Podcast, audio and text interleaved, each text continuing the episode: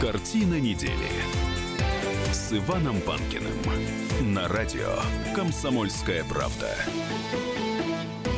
В студии действительно Иван Панкин и Николай Сванидзе, историк, журналист. Николай Карлович, здравствуйте. Добрый день. Как и на прошлой неделе, обязательно начинаем разговор с новостей целого вороха, новостей из Чеченской Республики. Конечно же, э, обсуждать будем Кадырова, как и на прошлой неделе. А, тут вот какое дело, но я думаю, что все знают, эта история потрясла всю Россию. И, по-моему, даже в Европе они заговорили. Я знаю, что во Франции в новостях это активно обсуждали. А, российский боец смешанного стиля Федор Емельяненко, который что очень важно, возглавляет Союз ММА России, раскритиковал проведение боев с участием детей на турнире Гранд-Прикс Ахмат 2016 в Грозном. А, как раз есть слова, они приведены, их можно найти в интернете. Он а, осуждает именно бои, в которых участвовали дети Кадырова. А, там был показательный бой, причем участникам этих боев было меньше 12 лет. Федор осудил все это действие, потому что они были без э, специального обмундирования защитного, и э, на это очень резко отреагировал как сам Кадыров, так и его окружение. Причем звучали оскорбления. Вот, ну, Николай Карлович, для начала ваши, ваши впечатления, вы все это читали и видели. Ну, тут я вряд ли буду оригинален. Да, действительно видел и действительно читал. Но я э, большой поклонник э, вот э, этих видов спорта, связанных с единоборствами, в том числе и со смешанными единоборствами. Поэтому, ну, когда взрослые этим занимаются, когда этим занимаются тренированные суперпрофессионалы – когда дети, это совершенно другая статья, действительно до 12 лет, и показывать не рекомендуется. Участвовать только в защите, демонстрати... только демонстрационные поединки, без фул контакта. Все, по-моему, достаточно очевидно. У детей может быть очень большая разница в физической силе, в подготовленности. Они не могут остановиться в силу особенностей своего еще нежного возраста и так далее. Они очень физически уязвимы. Но тут масса, стопроцентно прав Федор Емельяненко, стопроцентно прав. Вообще странное зрелище, когда, когда дети в полный контакт друг друга бьют на глазах у аплодирующих взрослых и, это показывают в прямом эфире. Это показывают в прямом эфире на федеральном канале, прям скажем. Угу. Ну, на федеральном канале там Тина Канделаки могла не знать, что именно там будет э, демонстрироваться. У меня к ней лично претензий как к руководителю канала нет. Но я просто говорю по факту, как это выглядело. Выглядело это очень странно. Плюс к этому есть еще одна составляющая. Это были дети Рамзана Ахматовича Кадырова. Все трое победителей, да. детей 8, 9 и 10 лет – причем десятилетний мальчик старший, он нокаутировал своего э, оппонента. Нокаут – это сотрясение мозга, так напоминаю на всякий случай нашим уважаемым радиослушателям. Любой нокаут. Значит, в возрасте 10 лет э, не рекомендую никому. Не, не сказывается позитивно на здоровье. Значит, э, и чего можно было ожидать? На арене, на Ахмат-арене – а, на турнире, названном Ахмат, в честь, это все в честь отца Рамзана Кадырова, первого президента Чеченской Республики, на турнире, организованном Кадыровым, который проводится э, э, клубом, э, который возглавляет начальник личной охраны Рамзана Кадырова, в день рождения Кадырова с участием детей Кадырова – чего можно ожидать от боев с участием детей Кадырова? Честного что боя. Что они проиграют на глазах у своего отца. Я не завидую судьям, я не завидую тогда тем, кто проводит эти поединки, если его дети проиграют. Мы представляем Даже себе... по очкам. Даже не по очкам. уже. Да. Мы представляем себе реалии. Значит, их оппонентов подбирали соответствующим образом, по-видимому, предполагая, каков будет результат поединков. Вот это с одной стороны, это одна составляющая. Другая, которую вы сказали, Иван, с которой я тоже полностью солидаризируюсь. Э, самый уважаемый, может быть, во всем мире единоборств вообще э, человек э, Федор Емельяненко. Очень сдержанно, очень уважительно по отношению ко всем высказался о своем неприятии вот этих детских боев без защиты и так далее. Не осудил, сделал замечание. Сделал просто, высказал свое мнение, сделал замечание. И в ответ на него полились просто бочки страшной, оскорбительной, площадной грязи не, от разных людей. Которые несколько сразу написали петух слово. Несколько, несколько людей употребили слово петух, которое имеет свой, свой известный э, в криминальном мире абсолютно оскорбительный смысл. Э, и просто к человеку уважаемому, к человеку старше себя, к человеку с такой... Просто к человеку. Тем более это странно, когда это делали люди такого уровня, как там, скажем, депутат Государственной Думы Российской Федерации, родственник и ближний, и очень близкий человек э, Рамзана Кадырова, Адам Делимханов. Эти, эти люди, помимо прочего, они в таком количестве окружены вооруженной стражей, они настолько в физическом смысле упакованы, что с их стороны оскорбление в адрес кого угодно, я позволю себе сказать, помимо прочего, это не по-мужски совсем не по-мужски. Причем президент клуба Ахмат Абузайт Висмурадов а, в своем инстаграме, ну, раскритиковал, конечно, Емельяненко. Среди прочего, он написал очень смешную вещь, которая меня очень э, забавляет постоянно. Э, его гложет зависть, написал он, потому что э, его не пригласили. Ну, это все детский лепет какой-то. Куда не пригласили Федора Емельяненко? Да, Господи, кто же его куда не пригласит? Если не пригласит, это проблема тех, кто не пригласил, а не Федора. Потому что в мире единоборств, я повторяю, мировом, во всем глобальном мире единоборств нет человека более уважаемого, чем он. Это, это, это просто детский лепет. Тут дело не в этом. Я бы, конечно, не хотел, чтобы вот эта сейчас волна гнева праведного, она... Э, вылилось в ксенофобские настроения. Такая угроза у нас, такая опасность всегда есть.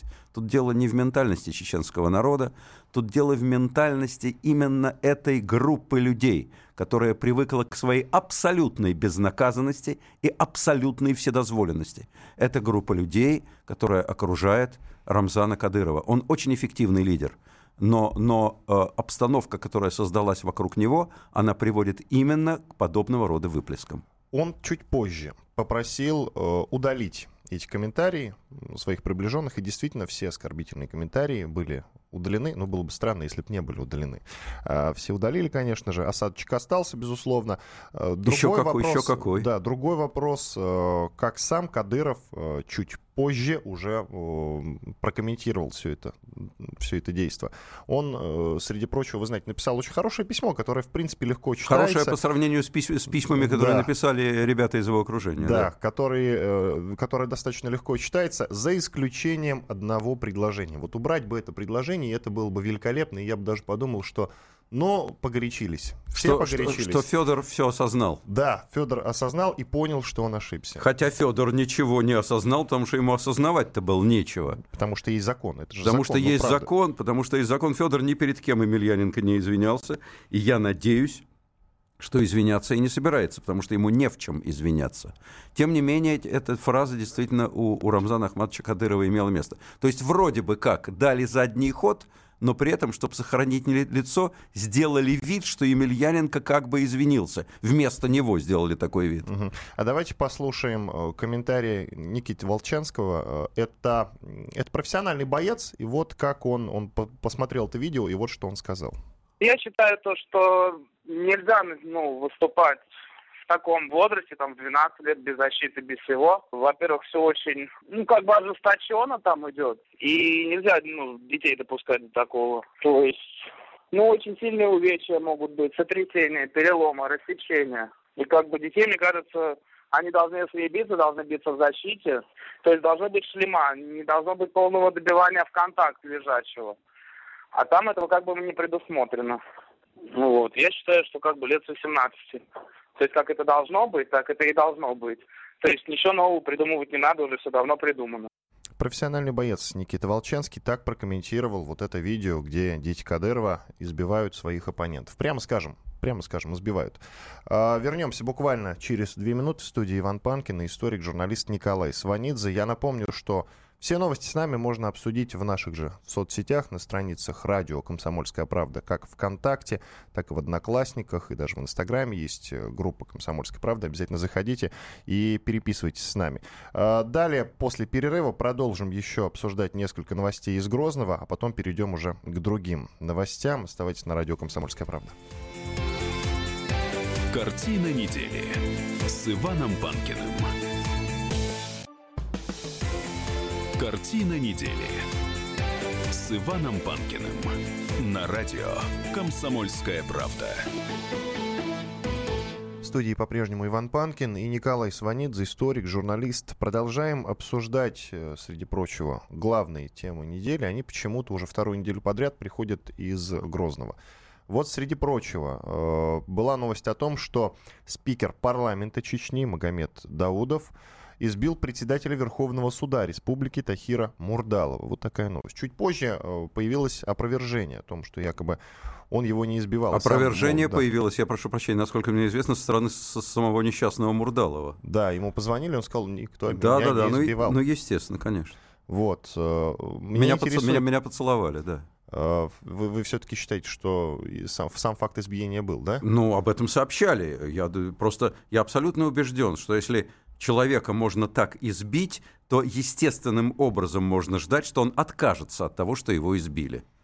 Потому что если обстановка э, в республике, в регионе, в городе, не знаю где, в ЖЭКе, в стране такая, что к человеку, председателю Верховного суда, можно приехать на нескольких десятках машин и его, его только что не изувечить в его собственном кабинете, то эта обстановка не позволяет потом этому избитому человеку признаться, что его избили. Ну да. Если бы она ему позволяла признаться, что его избили, его бы никто не избивал. Это была бы другая атмосфера. Э, да, была информация о том, что Даудов якобы избил Мурдалова в его собственном кабинете 7 октября. Сайт «Кавказ Реалити» об этом сообщил. По данным, издания, по данным издания, Даудов приехал к зданию суда в сопровождении 10 машин, после чего 40 человек оцепили здание. Ну вот. Однако э, сам Тахир Мурдалов, э, вот я привожу его цитату, сказал... Я опровергаю факт того, что меня якобы избил Магомед Даудов. Если бы такой факт имел место быть, я бы сообщил председателю Верховного суда России. Не только в отношении меня, в отношении любого судьи. Я не исключаю ничего, понимаете? Может, провокация, может, какие-нибудь интересы. Конец цитаты Мурдалова. Ну, Верховный судья России это замечательно, но на территории Чечни, и мы с вами сейчас обсуждали, есть только один хозяин. Хозяина зовут Рамзан Ахмадович Кадыров. Если Рамзан Ахмадович сделает пальцем жест в одном направлении и забьют, а сделают пальцем жест в другом направлении, я боюсь, что не только и забьют. И это все понимают прекрасно. Поэтому избитый человек, вероятно, еще Аллаха благословляет за то, что его только избили. Меня интересует, почему так много э, тревожных новостей из, э, из Грозного. Все-таки, как мы с вами говорили на прошлой неделе, э, Кадыров отвечает за тишину. А тишины, как мы видим, нет. Плохо. Плохо, как говорится. В на одном... прошлой неделе, вы же помните, что он сказал на прошлой неделе, что надо, э, я почти цитирую, мочить наркоманов. Да-да-да. Призывал к тому, чтобы мочить наркоманов, э, потому что они якобы мешают вот спокойствию горожан. Что-то такое. Как, как говорил генерал в моем любимом фильме э, комедия строгого режима «Упушение». Упушение, да. Вот большое. упушение, потому так, что... Так с чем они связаны? Не, нет тишины, нет спокойствия. Плохо, плохо. Я не исключаю, что по этому поводу будет сделано определенного рода внушение из Кремля Рамзану Ахматовичу. Заменить его неким. Его заменить неким, Иван. Невозможно его заменить. Проблема, проблема Чечни в том, что на него сделана такая ставка, и он, в общем, ее в значительной степени оправдывает – что он незаменим. Все заменимы. Мы не можем себе представить руководителя ни одного региона, которого нельзя было бы поменять в течение, там, не знаю, двух часов на другого, и никто не заметит. А с Рамзаном это невозможно, он незаменим. Куда его девать? Ну, заменишь ты его, а его куда девать? В карман сунуть? Не помещается. Вот, вот э, поэтому... Но он же хотел уйти на покой, не так давно э, О, я новости. умоляю, это слова, слова, слова. На какой он там покой? Это так, знаете, это, это, это любимый фокус. В свое время Владимир Ильич Ленин говорил, не, не одобрите мою идею Брестского мира, я уйду в отставку. И все сразу одобрили идею Брестского мира. Сталин говорил, уйду от вас. Старый стал, трудно бумаги читать. И все сразу задрожали в президиуме, как, как осиновый лист. Вот. Нет, это, это старый такой прием, угроза, угроза уходом. В данном случае это тоже э, так, ну, если не гожусь, отправляйте. Куда ты его отправишь? Кем ты его заменишь? Что с ним делать? Он незаменим. Поэтому с ним можно проводить э, какие-то внушения, какие-то беседы. Я думаю, это будет сделано, потому что он иногда э, перестает замечать края. Вот, как но, в этом случае. Как в этом случае, в частности, как в случае с детскими боями но ну, с я этот случай имел в виду. Нет, ну и как в случае с избиением, э, вот, которое теперь не будет доказано, но все же понимают все. Поэтому, я думаю, внушение будет, и внушением дело и ограничится. Но там есть определенные рычаги воздействия, они прежде всего материальные. Можно направлять такую-то сумму, а можно другую сумму. Как он говорит, откуда у вас деньги? Говорит, Аллах, Аллах дает. Вот Аллах же может давать больше, Аллах может давать меньше. Понятно. Перейдем к другой теме. Это, конечно же, отношения России и США э, по отношению к Сирии. Э, итак, наша страна наложила вето на внесенный Францией э, проект резолюции по Сирии в Совете Безопасности ООН. Но, то есть, не понравилось им что-то. Когда, наконец, договоримся? Когда, наконец, какие-то будут уже ну, подвижки положительные? Прогнозы даю только за отдельную плату, так сказать, и, как правило, плохие прогнозы, поэтому не рекомендую мне за них платить. А, потому что вообще э, прогнозы здесь невозможны. А, как Егор Тимурович Гайдар говорил, прогнозируйте все, кроме цен. Вот э, не только на самом деле. В ближайшее время не просматриваются договоренности. Была договоренность, как известно, не так давно между нами и Штатами по Сирии, и она была разорвана реально, в чем мы обвиняем американцев, а американцы обвиняют нас. Значит, поэтому сейчас у нас абсолютное взаимное непонимание – Э, после э, ультиматума, который э, президент Путин фактически предъявил с, с, с плутониевыми этими самыми делами, это зашло вообще на следующий этап. Американцы в ответ порвали с нами отношения по, по предупреждениям всем и по контактам по Сирии. Сейчас, сейчас у нас реальная холодная война. Прям реальная? Реальная. И дай бог, чтобы дело не дошло до ситуации... Горячей войны? Нет, я не об этом. Тут истерики тоже не, не нужно. Горячей войны не будет. А, я имею в виду, чтобы, дай бог, чтобы не дошло до каких-то до каких-то мелких и очень неприятных инцидентов, которые могут довести до, до нервозной атмосферы, напоминающей Карибский кризис 1962 года. Давайте послушаем комментарий Виталия Чуркина, это постпред России при ООН. Вот он объяснит, как было дело непосредственно с документами. С горечью отмечаем, что за все годы сирийского кризиса делегация Франции в Совете Безопасности ООН не предложила ничего конструктивного. Ее редкие инициативы явно рассчитывались на пропагандистский эффект и были обречены на провал.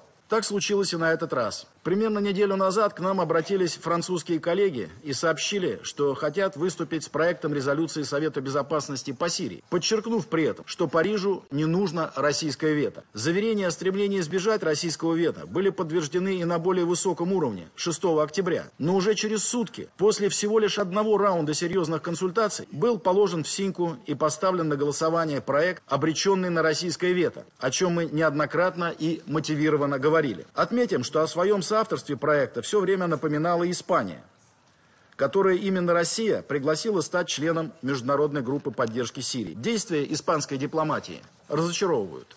Изюминка франко-испанского проекта – запрет на все военные полеты над Алеппо. При этом не только над восточной, но и западной частью города, которая постоянно подвергается обстрелам боевиков с востока.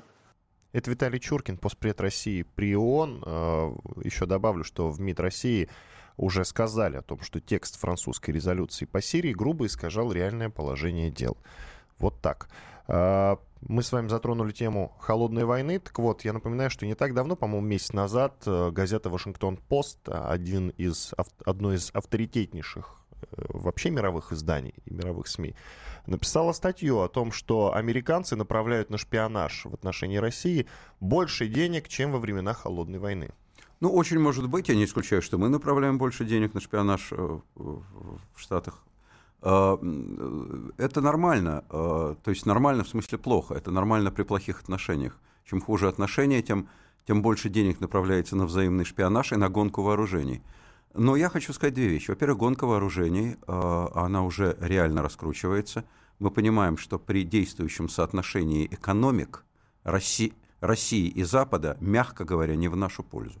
Во-вторых, вот то, что сказал сейчас Виталий Чуркин, многоопытный наш высокого класса дипломат, свидетельствует о том, что фактически с одной стороны наша позиция, а с другой стороны позиция всех великих западных держав. Это уже не только Америка.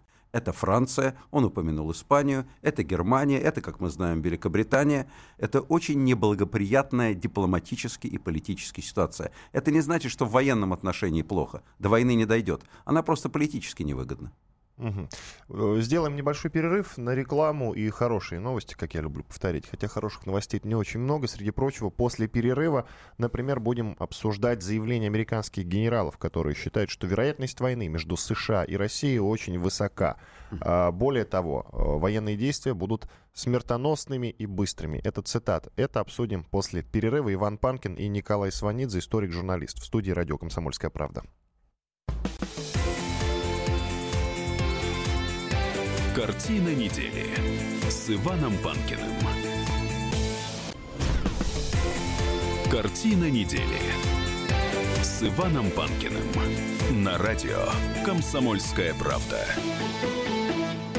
Иван Панкин и Николай Сванидзе, историк, журналист. Продолжаем обсуждение самых главных тем, которые прогремели на этой неделе. Как я анонсировал в конце прошлой части нашей программы, а, американские генералы заявили о том, что война с Россией практически неизбежна. Но а, суть вот в чем. Они считают, что вероятность войны, это важно, вероятность войны а, между США и Россией очень высока. Среди прочего приводится вот такая цитата. Сейчас я ее найду, потому что я ее потерял. Да. А, Марк Милли заявил, это начальник штаба армии э, США, тоже генерал, что возможность военного конфликта с Россией, о котором ранее сказал э, Джозеф Андерсон, является почти гарантированной. Это вот цитата как раз. Вы, Николай Карлович, говорили, что вряд ли до горячего дойдет. Да, я так и думаю. Ну, я же не генерал.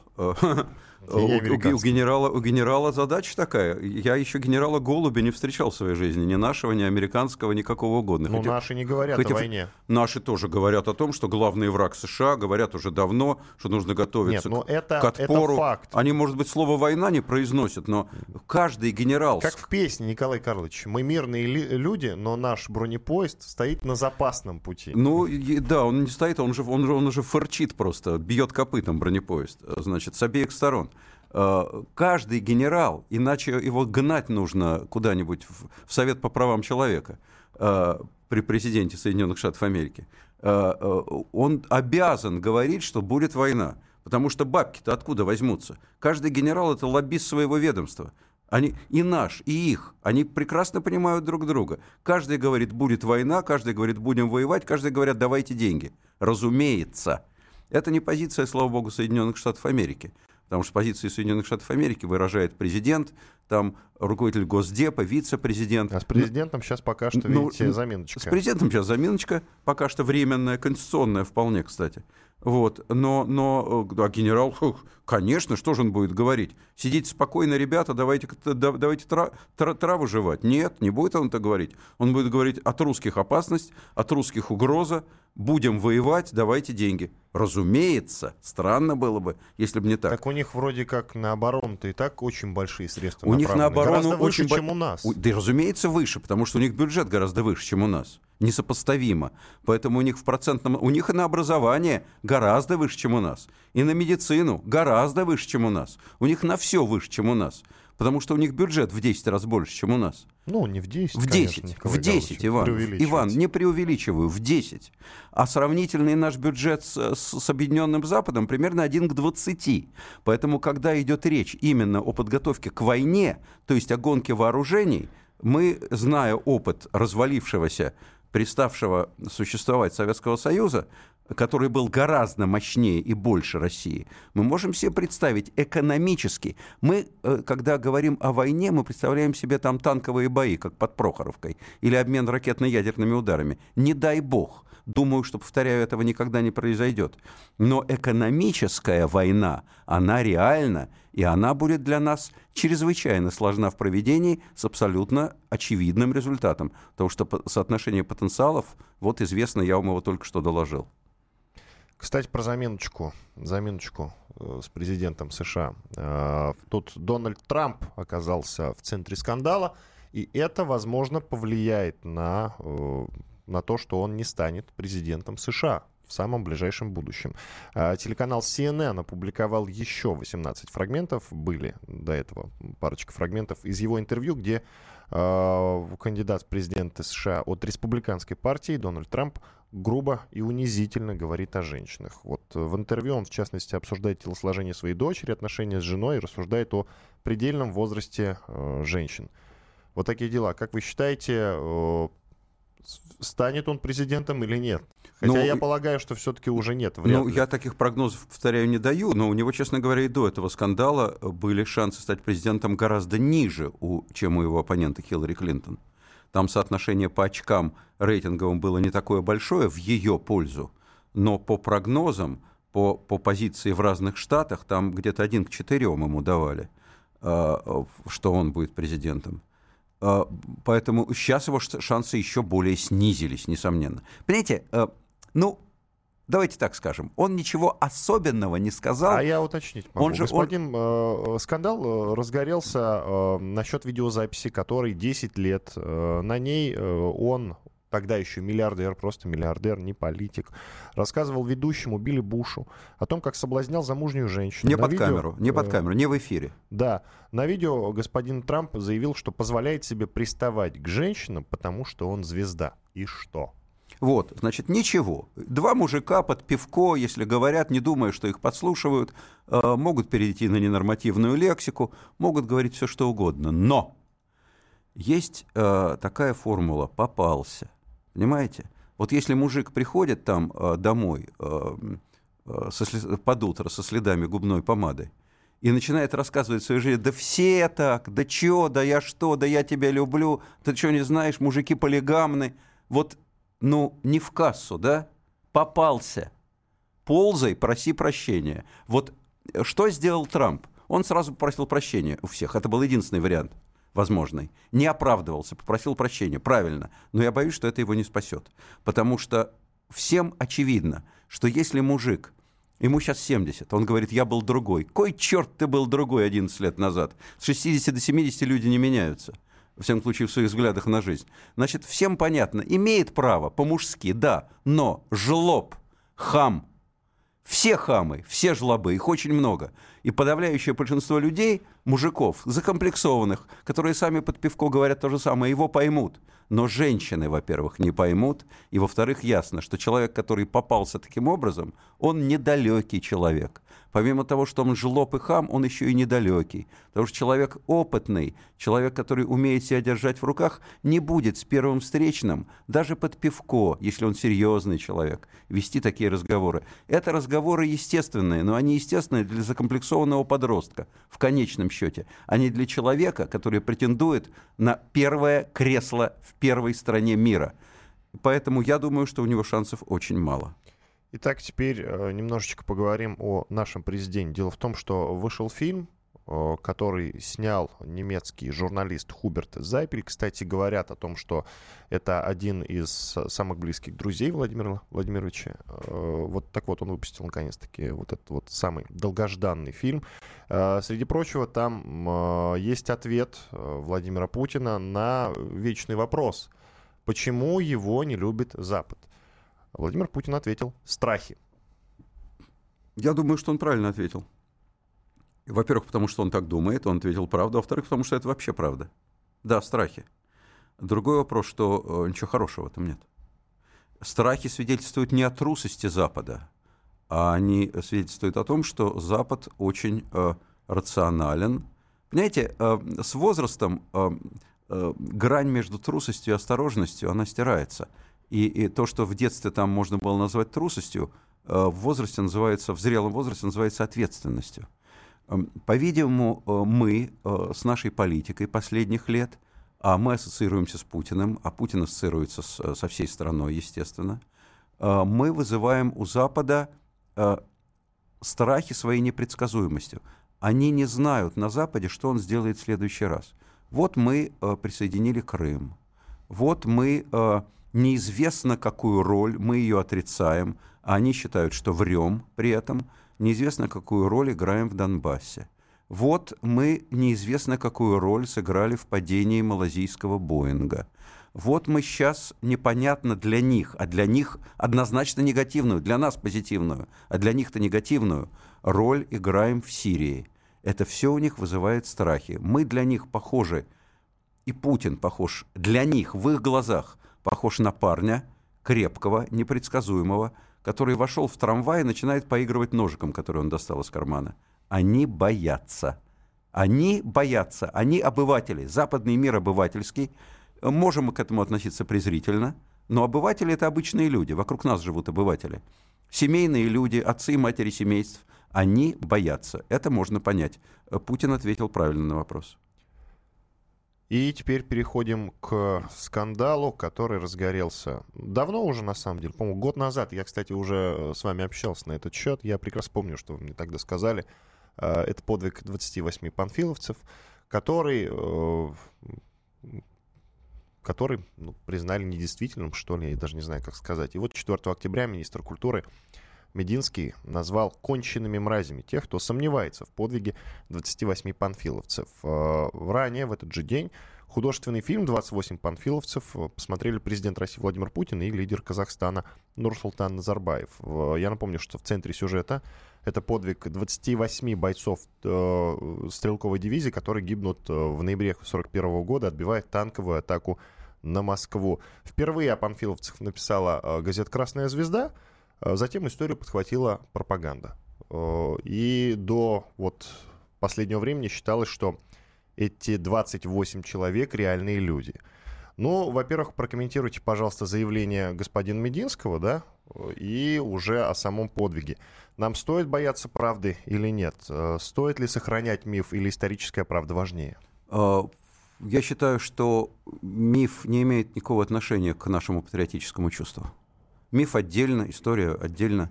Э, существует кинематограф.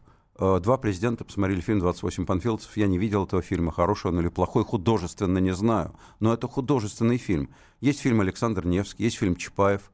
По ним не учат историю. Они не имеют отношения к реальной истории. А, да, миф о 28 панфиловцев был изобретен в редакции газеты «Красная звезда». На счет есть официальные свидетельства. Два в разное время генеральных прокурора военных российских говорили об этом. То есть фактически весь подвиг дивизии Панфилова, героической, практически почти целиком легшей в землю э, при обороне Москвы, был сведен к выдуманному подвигу кучки людей, 28 вот этих панфиловцев. Подвиг совершила, совершили все люди, которые обороняли Москву. Подвиг совершил весь, весь советский народ во время Великой Отечественной войны.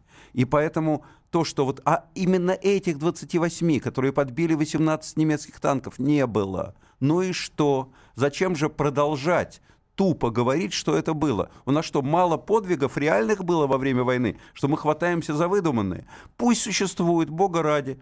Говорите о том, что это миф, святой миф, ну и что? У нас считается, что э, до сих пор, что Егоров и Кантария подняли красное знамя над Рейхстагом. Не они поднимали. О подвиге молодогвардейцев говорили. По-другому выглядел подвиг молодогвардейцев. Не первый был Александр Матросов, кто лег на ДОТ немецкий. И до него были такие люди. Это что, снижает подвиг Матросова? Это что, снижает наше уважение, почтение к подвигу наших отцов и дедов? Нет. Я считаю, что историческая правда должна быть. И никакой министр культуры не имеет права учить нас любить Родину. Уходим на перерыв. Иван Панкин, Николай Сванидзе в студии. Вернемся через пару минут.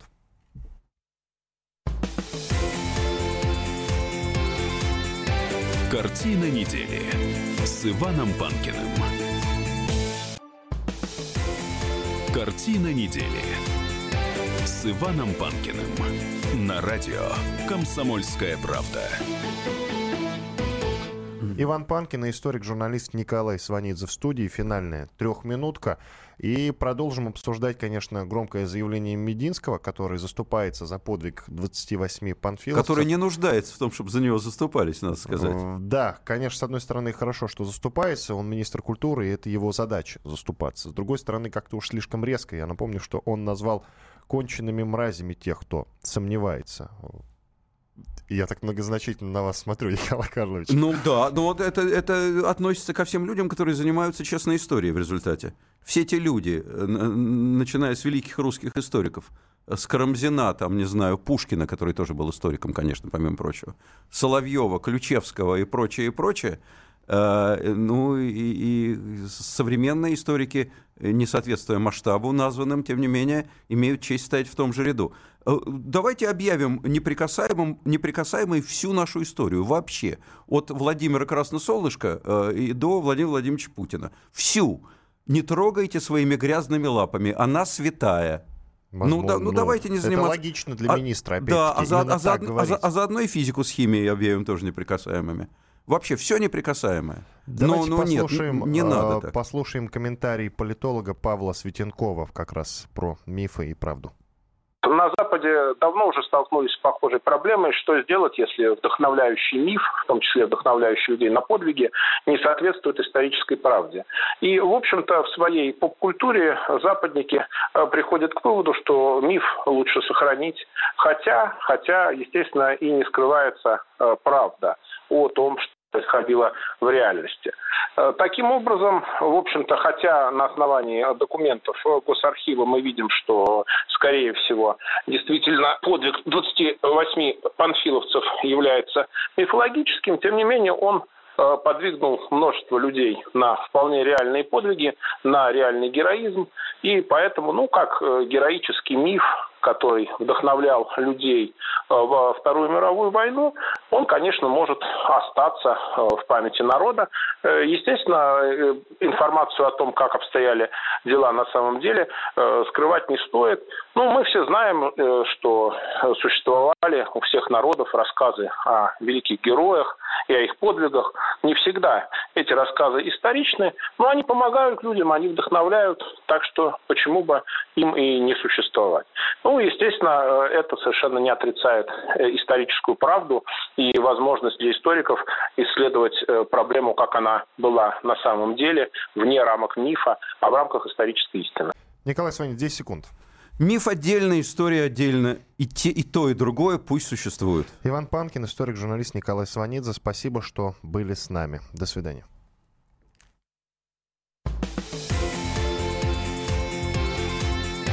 Картина недели с Иваном Панкиным.